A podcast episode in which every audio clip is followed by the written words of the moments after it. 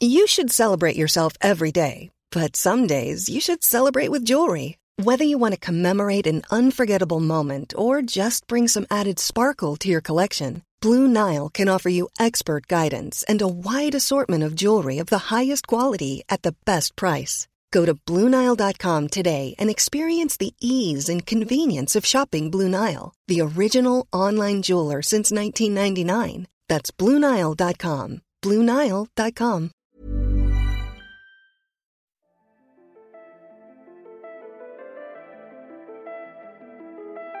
New Year, still the same new normal, especially as we face another political year, the 2022 presidential elections.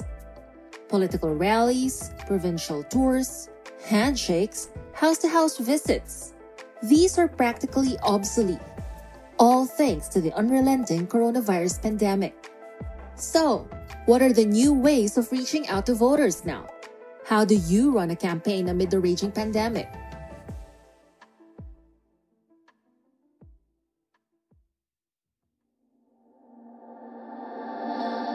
I'm Camille Elemia, and this is Teka Teka Explains. In this episode, we'll look into the new ways politicians are trying to get to you.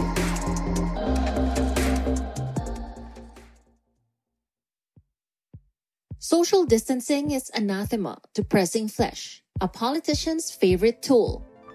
In the virtual world, three seconds is all you have to catch attention, akin to a glance or a quick smile at an in person political rally. A political rally is easily the highlight of the evening in a small town. The circus is in town, and no one can pass it up.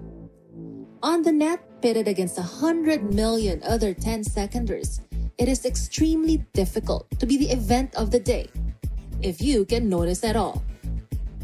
You need to be creative to find new ways. Enter social media. It is only natural for politicians to tap these platforms. After all, Filipinos are among the top social media users in the world. More than 73 million Filipinos are registered internet users, and 99% of them are active on one social media platform. The average Filipino spends a whopping 9 hours and 45 minutes online daily.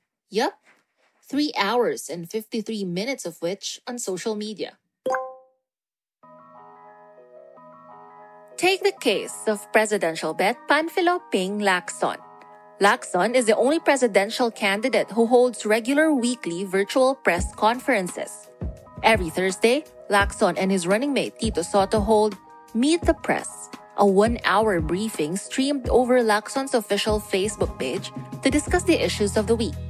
And when he visits provinces or cities, he stays in one place and does a hybrid campaign speech, talking to a socially distanced audience while people in other areas watch and listen via Zoom. In a world where content is king, this ensures that the duo stay visible on social media. My name's Russell. I'm an account director for a PR company.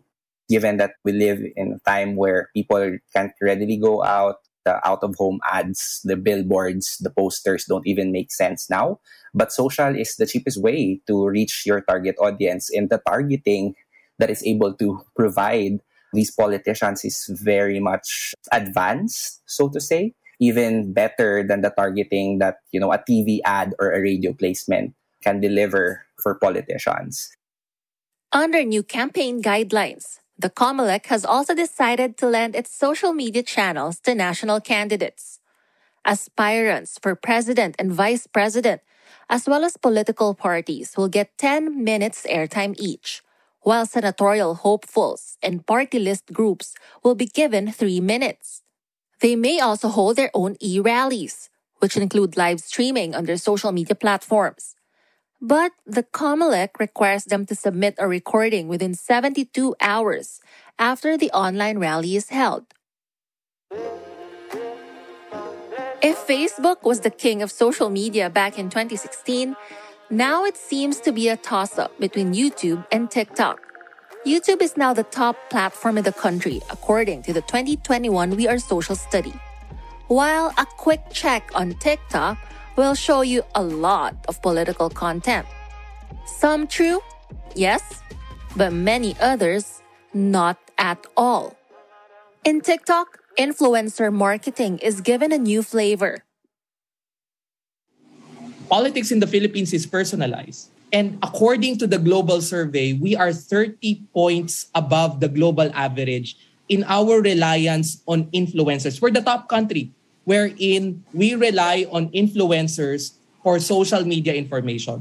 That was UP Political Science Professor Aris Arugay during a webinar organized by the Philippine Center for Population and Development. Remember Vice President Leni Robredo's cooking challenge with influencer Mimiya? Okay, so today, VP Lenny, ay tayo po ay magluto ng very essential na Lugaw! Yes! At talagang sobrang kilala po talaga kayo sa pagpapakain po ng... The latest trend now is the use of micro or nano influencers or those that have a smaller but loyal following. Here's Russell Patina again. We've seen a lot of these nano content creators with following of less than 10,000 even, but they have a captured audience either based on their you know geographical location where they're from the language they speak or the type of content that they produce they have a captured audience that's readily engaged as well so they're being utilized as well by the propaganda machineries Let's say I am a presidential candidate and I want to tap young voters from the most vote rich province of Cebu. I could easily find nano influencers with maybe just 5,000 or 10,000 followers to promote me. They're not as expensive as the big name celebrities, and I get to be sure that I will be promoted to my target voters. Hmm, easy, right? Problem is, some influencers are used by fake news operators and politicians to propagate and amplify false content. If it can work for brands, it can most definitely work for personalities, for politicians. But the use of micro and nano influencers in political campaigns is not new to the Philippines. It was used in the 2020 US elections. According to a Financial Times article, these influencers are perceived to be more relatable than top tier influencers. Hmm, which means they are more useful for political messages. As one of the experts in the article said, the person delivering your message should look and talk like you. In most cases, the sponsorship deal is not disclosed to the public. 1111? 1212 sales? Yes. Even e commerce platforms, which grew tremendously during the pandemic, are now widely used in campaigning.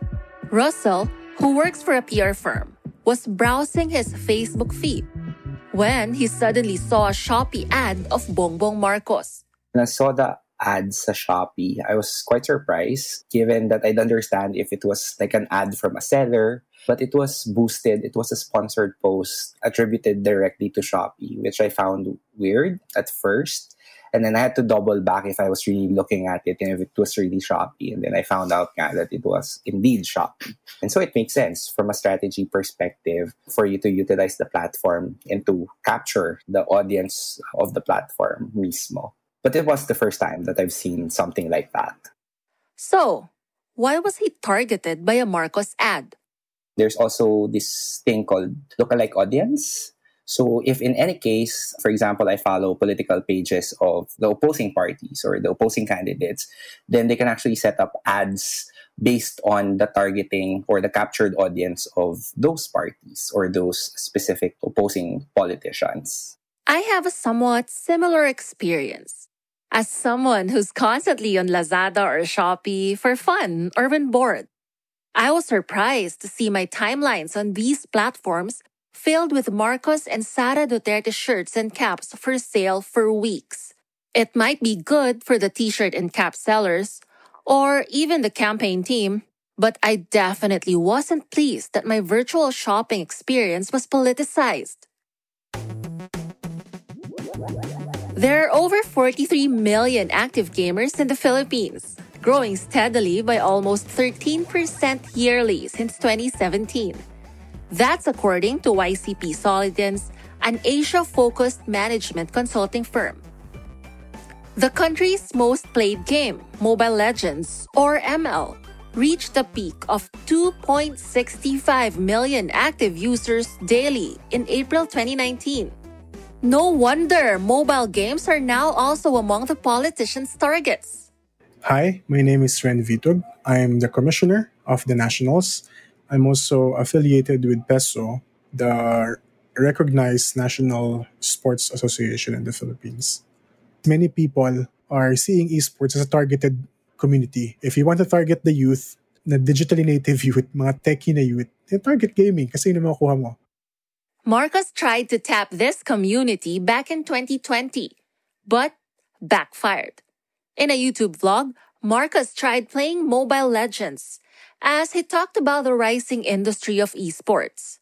But social media users quickly pointed out how his father, the late dictator Ferdinand Marcos, banned video games during martial law.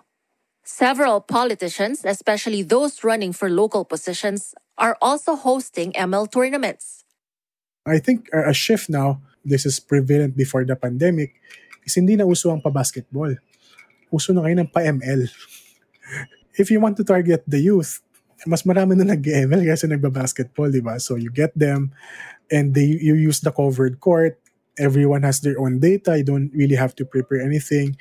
They just give a small prize pool and everyone's happy. Everyone can host a tournament eh. Think of it as a basketball tournament na pinapatakbo nila. I can have a Bongbong Marcos basketball tournament Lenny Basketball Interbarangay, or whatever name I choose, right? Kung sino man na mag-sponsor. No one is gonna stop you. And for the game publishers naman kasi, usually ang challenge lies with commercial, big commercial opportunities na tingin nila threatens them. They try to block it agad. But if it's a community event, it's rare that they stop it eh. Appropriating mobile games for politics is not unique here. Several politicians used the video game Animal Crossing New Horizons for the US 2020 election campaign, while political activists used it to promote social issues such as Black Lives Matter. Virtual demonstrations also took place in popular games like The Sims, Grand Theft Auto, and World of Warcraft. That's not to say that politicians have abandoned age old tactics. Pro Marcos, pro Sara Duterte, and pro Isko Moreno text messages are frequently sent to mobile users. And many national candidates still resort to caravans in the provinces. Using micro influencers and appropriating video games and e commerce platforms just means politicians are getting smarter about targeting you. Again, I'm Camille Elemia. You've been listening to Teka Teka Explains. This episode was edited by Presh Capistrano and produced by Kat Ventura. Follow Teka Teka and Puma Podcast on Spotify or wherever you listen to podcasts. Thanks for listening.